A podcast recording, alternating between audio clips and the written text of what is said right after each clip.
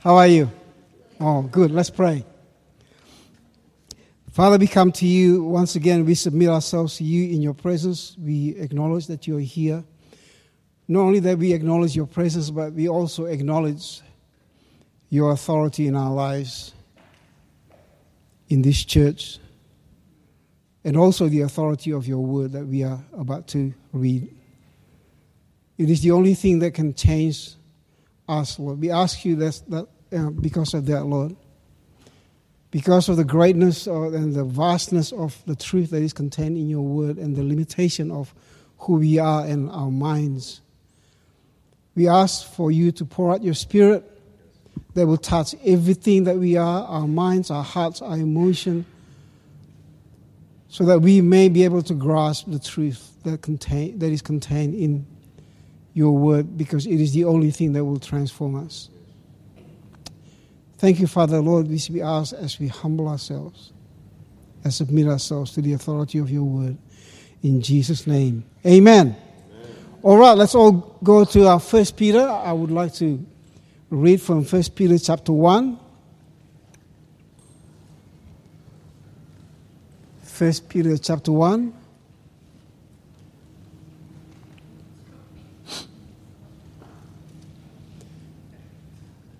I'm going to read from verse 1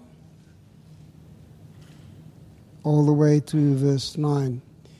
Peter, an apostle of Jesus Christ, to God's elect exiles scattered throughout the province of Pontus, Galatia, Cappadocia, Asia, and Bithynia, who have been chosen, this is talking about the people, who have been chosen according to the foreknowledge of God the Father through the, through the sanctifying work of the Spirit to, the, to be obedient to Jesus Christ and sprinkled by his blood, grace and peace be yours in abundance.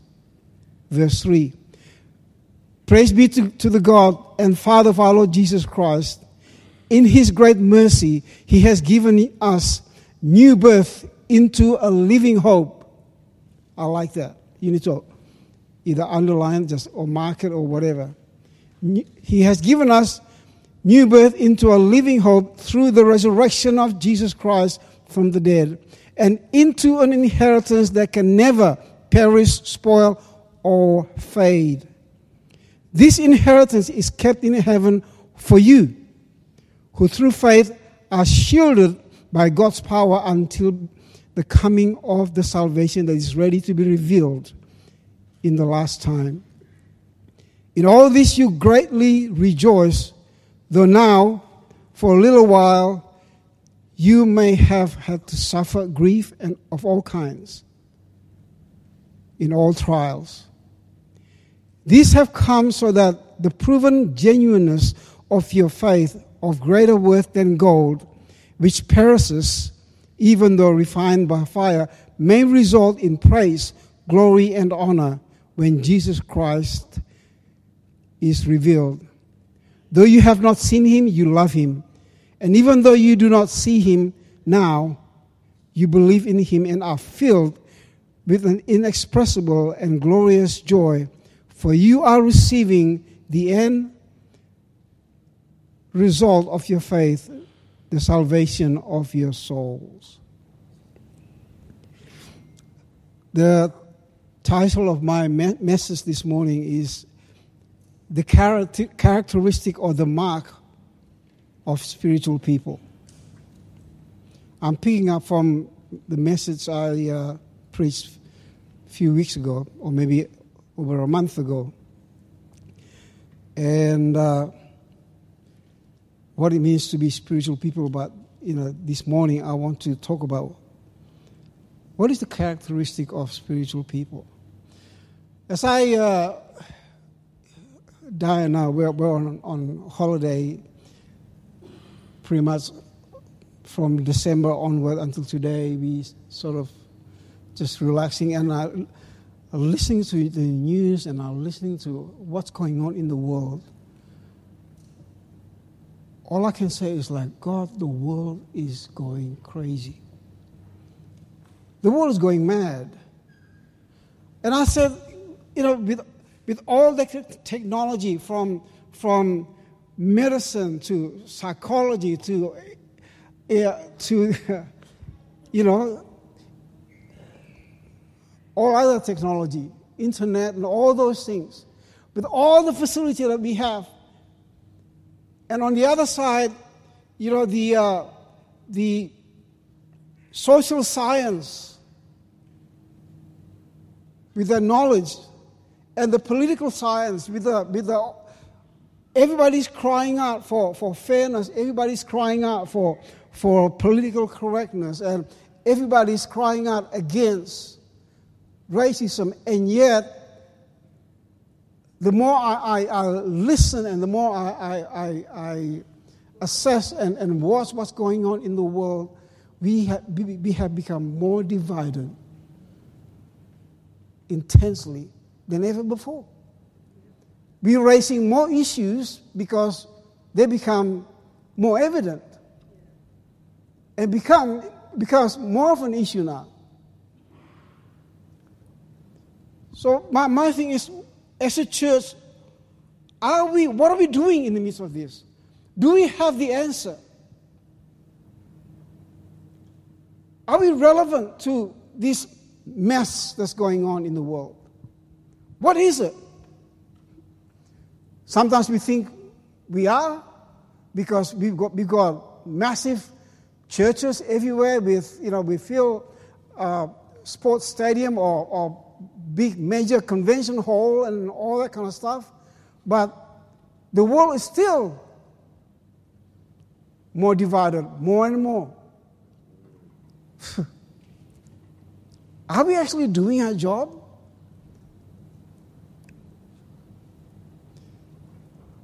And people, and in the midst of that, people, people, some there are some people who really start to look beyond this life and look for spiritual things, and start to tap into, into and, and appreciate the value of spirituality.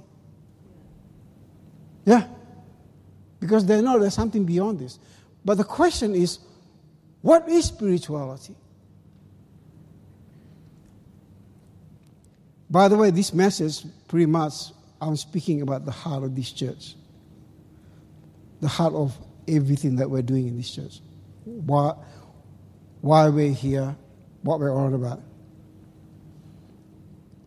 So, uh, so, in, in, in looking at spirituality, we, we tend, we human being, including me, we tend to compartmentalize what's natural and what's spiritual. And here's the thing as disciples of Jesus, you and I have been called to be spiritual people. And yet, the world in its confusion they, they, whatever their, their interpretation of spirituality and the church are caught up in that. And sometimes, in some cases, we are confused too. Yeah, we don't even know what spirituality is sometimes. It's blur in the church. Let me give you a good example. Because spirituality is everything. You know what Jesus said to, to a woman of Samaria? He was talking about worship. And he said, God is spirit, and those who worship him must worship him in what? In spirit and truth. Can you see what, what Jesus, in that small, simple statement, it's a massive statement. What Jesus is doing is this God is spirit, so Jesus presenting the very nature of God. And then he presents the very nature of our worship. It has to be compatible. If God is spirit, therefore our worship must be in spirit and in truth. Are you getting this? And yet we see most of our worship services, I'm talking generally speaking, it's all about emotional than, than spiritual. We create all this stuff just to stir the emotion of the people because we think that's what worship is. Isn't that interesting? So the church also gets sucked into by the world because the world is ruled by, ruled by how they feel. Whatever makes you feel good, do it, you know. If that's how you feel, just whatever makes you happy, do it. My understanding is our call to be spiritual people are called to be led by the Spirit and to abide by the truth, regardless of how I feel about a situation. Some of the toughest decisions I have to make makes me unhappy about. I, I, I, I'm sick of it, but it was the right thing to do because I'm a spiritual man. I'm called to do spiritual things and to abide by the truth.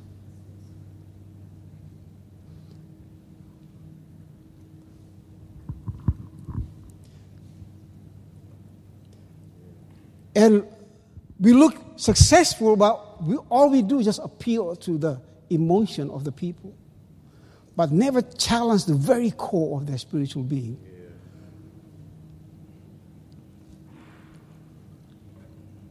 People go home after church happy, but there's no fundamental change in their lives. Or they get emotional in the church.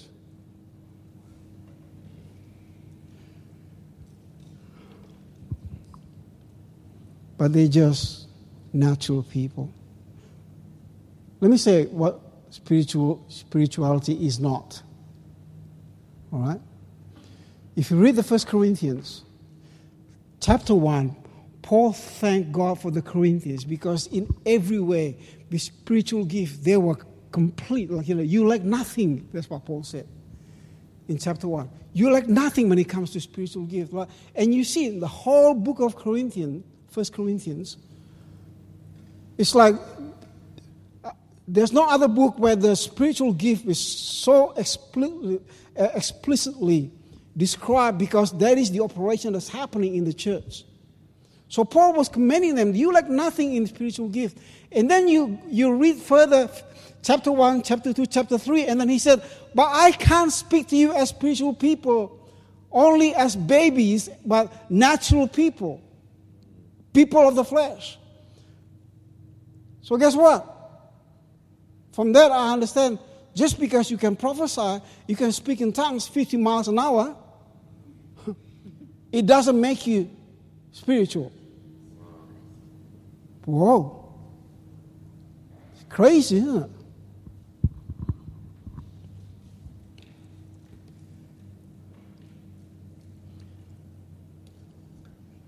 Here's the thing are we natural people? No, no. Let me just make, make this statement for you to think about.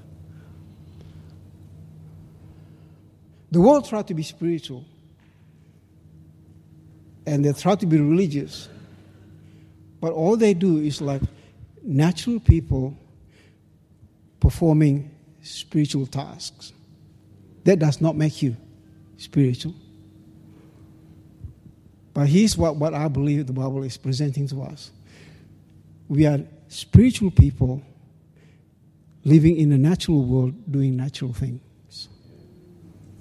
Big difference.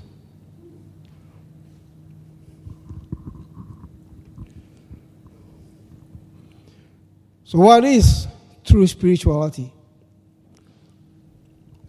What sets Christi- uh, Christians or Christianities or Christian spirituality apart from other belief systems.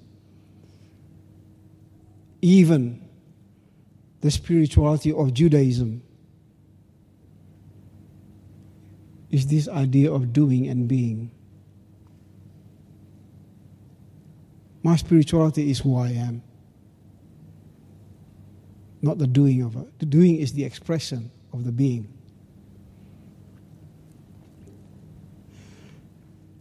The Jews, for example, they take pride, they pride themselves as having the law. And their champion, a Hebrew of Hebrews, he said himself, I did it all in Philippians chapter 2.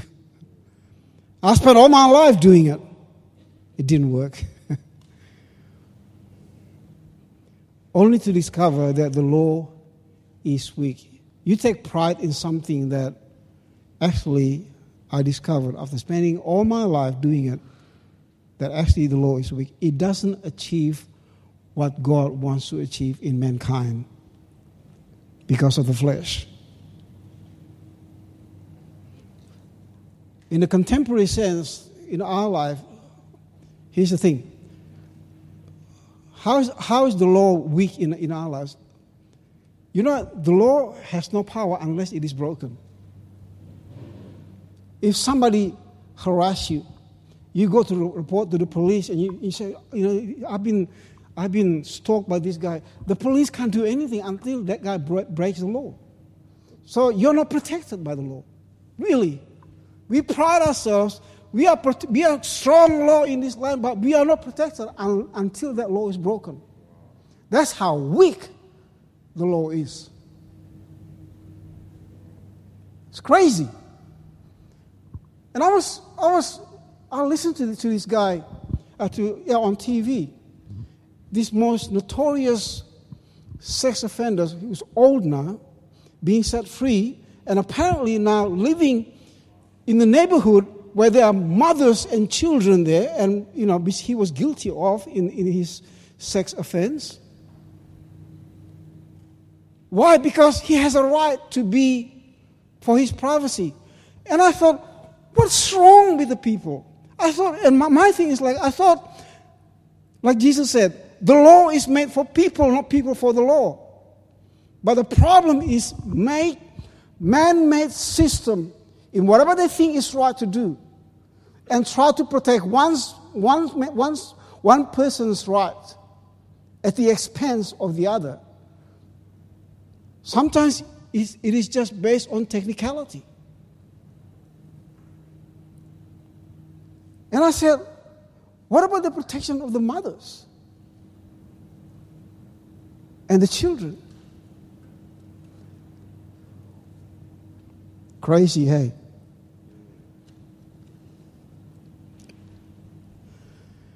Everyone tries to do what they think is right by creating the right system, but always comes short. This is not something new.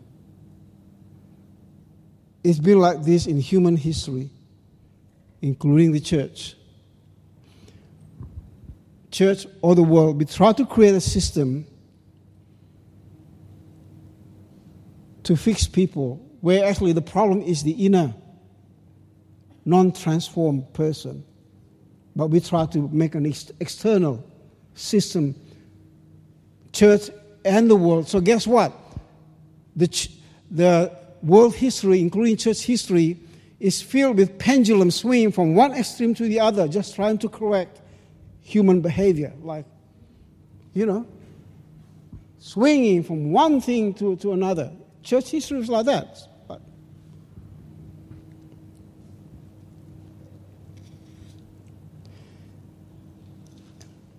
in many cases, man, mankind hasn't changed.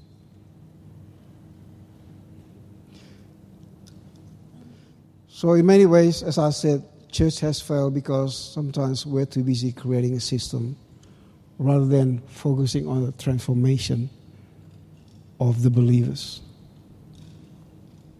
Let's go back to our passage. 1 Peter chapter 1.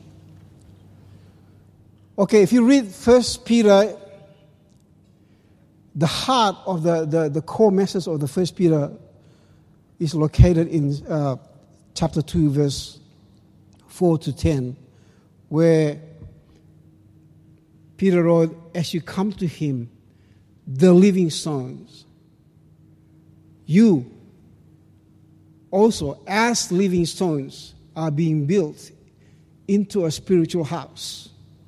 Yeah? Into a spiritual house by which in which you offer spiritual sacrifice as priest so, what Paul is saying is the true, true temple of God is being built by the coming together of people as living stones to Jesus, the living stone, and being built into a spiritual house. That is the um, antidote or the, uh, or the, the opposite of the old temple when Jesus said, Not one stone, when, when he predicted in Luke chapter 21, he said, When the disciples saw the temple, they, they said to Jesus, Look how magnificent the temple is. And Jesus said, The day will come and one stone will not rest on the other. There, there, will be no one stone rest, rest on another. And sure, that day came. But after the resurrection, after the outpouring of the Holy Spirit, Peter, living in the new era of the fulfillment of the prophecy, now see, instead of one stone resting on another, it's the coming together of the living stones. That's why he wrote like this, because I see it. I see this new temple. Yes, the old temple has been destroyed. Now I see temple, God's building. And the building of this, this, this, this, this, this temple of God is made up of spiritual people coming together.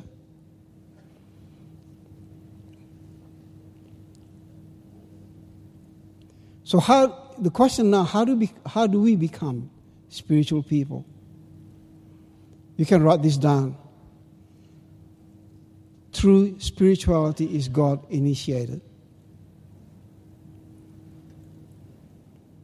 Unlike other religions' concept of spirituality, where it is all about self effort, including Judaism, doing the work of the law, or the Eastern meditation sort of practice, it's about what they can do. Christian or biblical spirituality is initiated by God Himself. And we find it in 1 Peter chapter 1. It begins with divine election. As you read 1 Peter chapter 1, Peter, he said, Peter, an apostle of Jesus Christ, to God's elect. He referred to the God's people as the elect, people who are chosen by God. God did the, the, the, the God did the choosing, not them. Remember, Jesus said, I did not choose you. Ah, you did not choose me, I chose you. So God did the election. And he said, You guys who have been chosen according, in verse 2, to the foreknowledge of God the Father, through the sanctifying work of the Spirit, to be obedient to Jesus Christ and sprinkled by his blood, grace and peace be yours in abundance. I want to I wanna stop there and let's comment on this. So, this idea of election is based on God's foreknowledge. And I want you to, to, to look at he, here. Our spirituality, it involves the three Godhead Father, Son, and the Holy Spirit. That makes you, doesn't that make you feel important? Right? To make me a spiritual person, actually, it takes the Trinity to do it. It says that. It's not my opinion. It says the Father does the foreknowledge, the Son does the uh, cross, and the Spirit does the sanctifying or setting apart. It's the Spirit that sets you apart. If God, the Father, Son, and the Holy Spirit, they're all involved in the making of you and I our spirituality, how spiritual can we be? You know, like, that's pretty good, eh? I don't care any other religion, whatever they believe. No, no, no. I'm, it's not my doing. It's the Father, Son, and the Holy Spirit. They did it. Woo! I get excited about things like that. Now, here's the thing. I want to I wanna, I wanna spend a little bit more time in verse 2. He said, Who have been chosen according to the foreknowledge of, of God the Father through the sanctifying work, this is NIV, through the sanctifying work of the Spirit to be obedient to Jesus Christ and sprinkled with His blood. That's NIV. And ESV, that's why they call it NIV because it's not non-inspired version. Anyway, that's a joke. Don't take me seriously on that. ESV, which is the elect, elect standard version. That's another joke. Um, okay, ESV says, according to the foreknowledge of God the Father, in the sanctifying of the Spirit for obedience to Christ Jesus. Okay? Now, here's an interesting, an interesting translation ASV. According to the foreknowledge of God the Father, in sanctifying work of the Holy Spirit unto obedience of Jesus Christ. Unto the obedience of Jesus Christ. What's the difference? And as I, as I looked, looked at and studied the Greek grammatical structure, actually the, the last one was actually the, the was the, in the original Greek translation. What's the difference? The other two is depending on our obedience to Jesus. Whereas the last translation is it all depends on Jesus Christ's obedience alone. How safe are you and I? Our sanctification is depending on Jesus Christ's obedience. So the Father foresaw, the Spirit sets us apart, the Son does the obedience on the cross. So that's our spirituality. Begin, it begins with God doing the choosing. Number two, new birth. Okay, verse 3. Praise be to the God and Father of our Lord Jesus Christ. In his great mercy, he has given us new birth into a living hope. I want you to actually underline that, and because he didn't stop, has given us new birth. He didn't stop there. New birth into a living hope. New birth, everybody say, new birth into a living hope.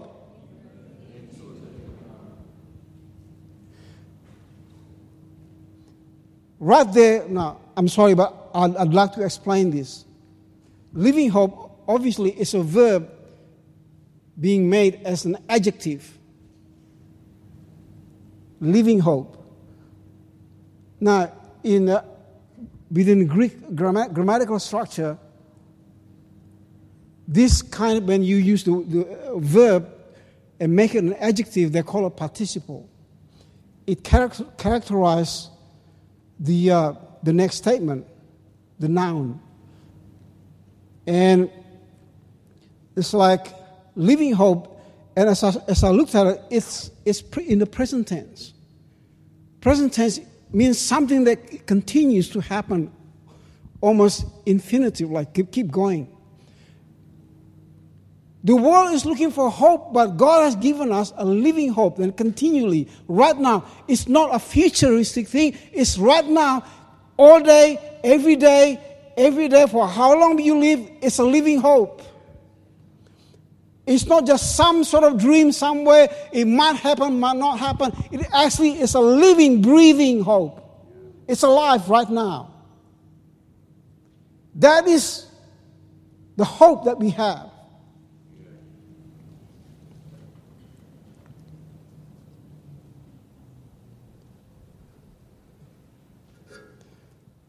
I like that very statement new birth into your living hope.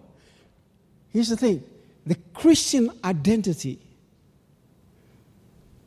Let me just talk about, even I don't, sometimes I think I'd rather use disciples, Jesus' disciples identity. Because sometimes when you say Christians, people think it's religion. Not. Our identity, you know, we all know our identity is shaped by what happened in the past, right? Here in Christ, our identity, yes, shaped by the past through what happened on the, on the cross and the resurrection of Jesus. But right now, according to this statement, that you and I, our identity not only shaped by the past, but by the future because it's a living hope. That's our identity. We are not just shaped by what happened historically in the past, but our identity is shaped by what's happening in the future. And right now, We are being, being shaped.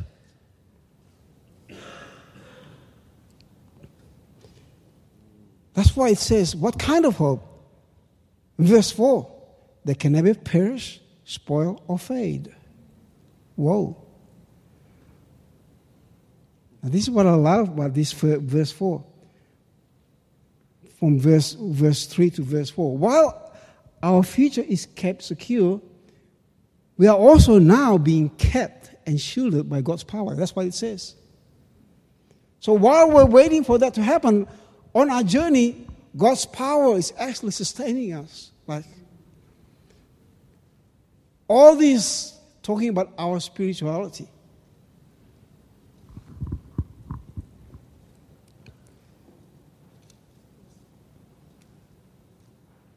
So our spirituality starts with divine election, God doing the choosing, and our new birth. Obviously, it is the language of the Gospel of John, being born again. What does that really mean to be born again? What does that really mean? Well, the conversation between Jesus and Nicodemus in John chapter 3, Nicodemus, also, who's a rabbi, he approached Jesus. He called Jesus rabbi. So, you know, it's between rabbi and rabbi. so, uh, they, they talked to each other, and then Jesus just made a statement. Obviously, this guy was waiting for the coming kingdom, and then he said, I know you. He said, Jesus, uh, Nicodemus said, Jesus, I know you're, you're, you're, you're a teacher from, from God because no one can do what you do unless God is with him. And Jesus sort of ignored his, his statement. Jesus said, knowing he's the kind of guy that's waiting for the kingdom. And Jesus said, Unless you are born again, you are not going to see the kingdom of God. Now, the word born again in Greek can also be translated born from above. Okay? Born again, born from above. Can, it, can, it does have two meanings. So, was Jesus saying, unless you are born again or unless you are born from above? It's a good question, isn't it? Well, in John chapter 3, verse 4, Nicodemus responded to Jesus, How can a man be born when you are old? And he says, Surely that man cannot re enter his mother's womb. So, guess what? He heard Jesus saying, his, his interpretation. Because remember, sometimes we react not to what is said, but what we think is said. You know what I mean? And often we react in situation not because of what happens out there, but what we think happens out there. And this hap- happened to, to Nicodemus. So he responded to Jesus because he thought that's what Jesus said. You can't re enter the, the, the mother's womb, can you? As an old guy. And then Jesus said in verse 5, I tell you, no one can enter the kingdom of God unless they are born of water and the Spirit. Now listen to this in verse 6. He said, Flesh gives birth to flesh, but spirit gives birth to spirit. So Jesus explains what he was saying. So what Jesus is saying is this listen, what I'm talking about is a different kind of birth. Can you see how Nicodemus heard being born again, but Jesus really meant being born from above.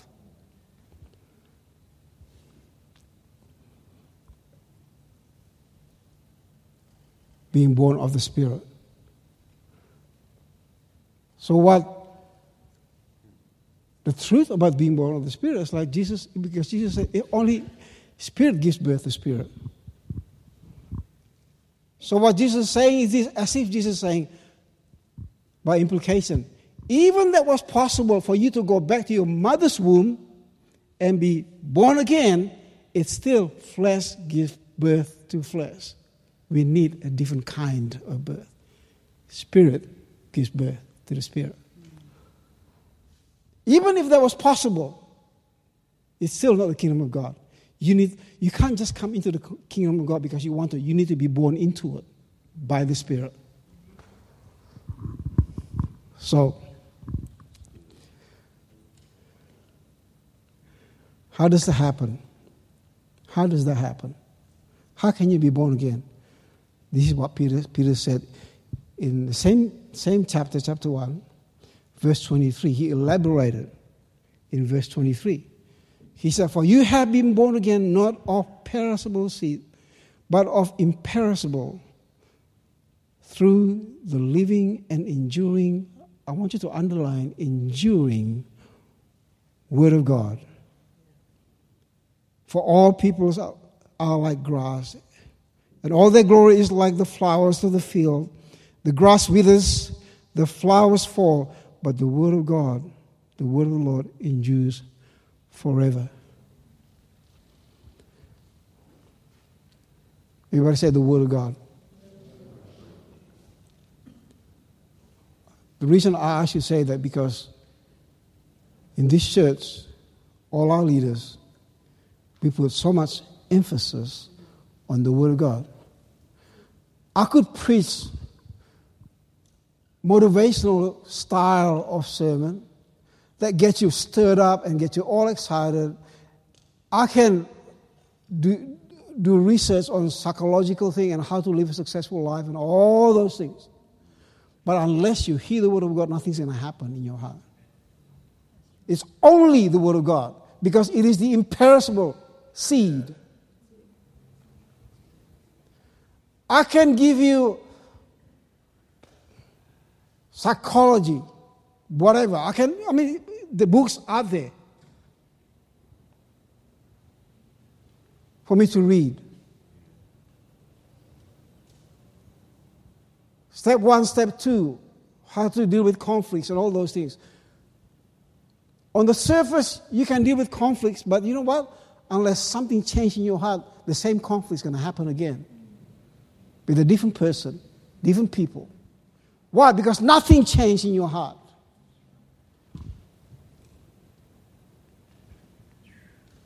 You know, how some people say, you know, I've been, I've been in this business for 20 years. So I should be, eh, you know, I have the experience of 20 years as a pastor or as a husband or whatever. My answer to that is if there's no transformation in your heart, you're going to make the same mistake for the next 20 years over and over and over again. So, really, your experience is not 20 years, maybe just one year being repeated 20 times.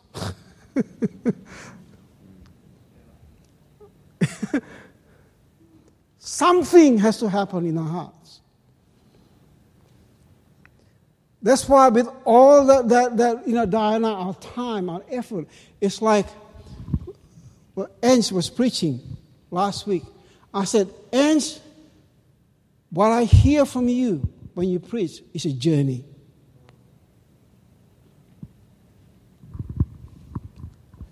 We are serious about this.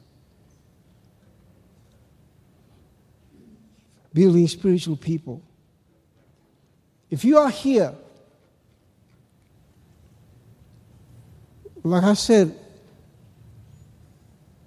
it's not try, you know, being not being natural people try to perform spiritual things, but hey, you are natural, uh, you are spiritual people. Even though sometimes you do natural thing like get a job.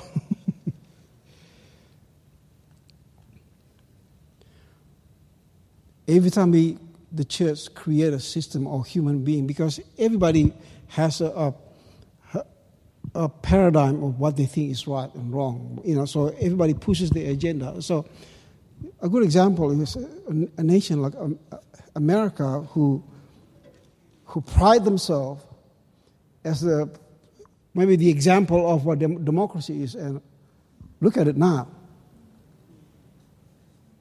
Really. Because, oh, we got the Constitution. really? That's not going to change anything. We got the law and the Constitution. All the system, it doesn't matter how perfect the system might be, it is still ruled by imperfect man, that system will be imperfect. And guess what? Constitution law is subject to man's interpretation and manipulations. Not just interpretation, manipulations. Why? Because something is not right in their hearts. Somehow they had to work their way, way around. What is the only hope? What, what is the hope for the world? Well, maybe we don't try to change the world, just change our world. Change our world. Right here. Here's the thing talk about spirituality. Being born again. When you're born, guess what? You don't stay baby, right? You grow up. People don't grow independently but people grow in the context of community or relationship. Right? And when they grow up, guess what? And then they get married and they give, give birth also. They multiply themselves. Spiritually speaking, is the same way. That's why, as I said before in the beginning, this is the heart of this church. We want to grow people spiritually so they be, so they they're born again, not just performing spiritual tasks, but actually become spiritual people and become mature. And guess what? And giving birth, multiplying themselves, and creating other people to be born again. That's the whole purpose of what church is. If we don't do that, we miss it completely. We might have the big, whatever stadium, big, whatever it is, but we miss it. Because all we do is just doing, gathering the crowd, but not really making disciples. I remember a few months ago, I talked about the difference between the crowd and the disciples in Mark chapter 4. Jesus said to the disciples, To you have been given the mystery of the kingdom of God. But to those who are outside, you know, Mark chapter 4, verse 9, I believe, 9 and 10. After the story, after he gave the, the parable of the sower, the disciples came to him. What's the meaning of the of the of the uh, when he was alone? The disciples came. What's the meaning of the parable? He said, "To you have been given the mystery of the kingdom of God. But, but to those who are outside, he was talking about the crowd. I'm just going to give them in parables. They get excited about the story. Well, that's an interesting story. They go home, kind of having a cup of coffee. It's like, that was a great story. I wonder what, what really is the meaning of that story. Only a handful of people that Jesus said, to you have been given the mystery of the kingdom of God. Be ready to receive blessing from God. Fathers, all these hands lifted up before you, I prophesy in the name of Jesus, an outpouring of your blessing from heaven, Lord. Touch every person here, Lord Jesus. May they, may they never become not, not the same when they leave this place as when they came, Lord. Something has happened. A new, new journey for this new year is set for them, Lord. New path. As they leave this place, they are marked by the favor of God. The blessing that will not just remain with them, but will touch many lives around them, Lord their family members, their neighbors, their friends at work, anywhere, Father. Yes, Lord, we prophesy this because we rest in the fact that we are people purchased by the blood of Jesus. In Jesus' name we pray. Amen. God bless you. Give God, God a hand.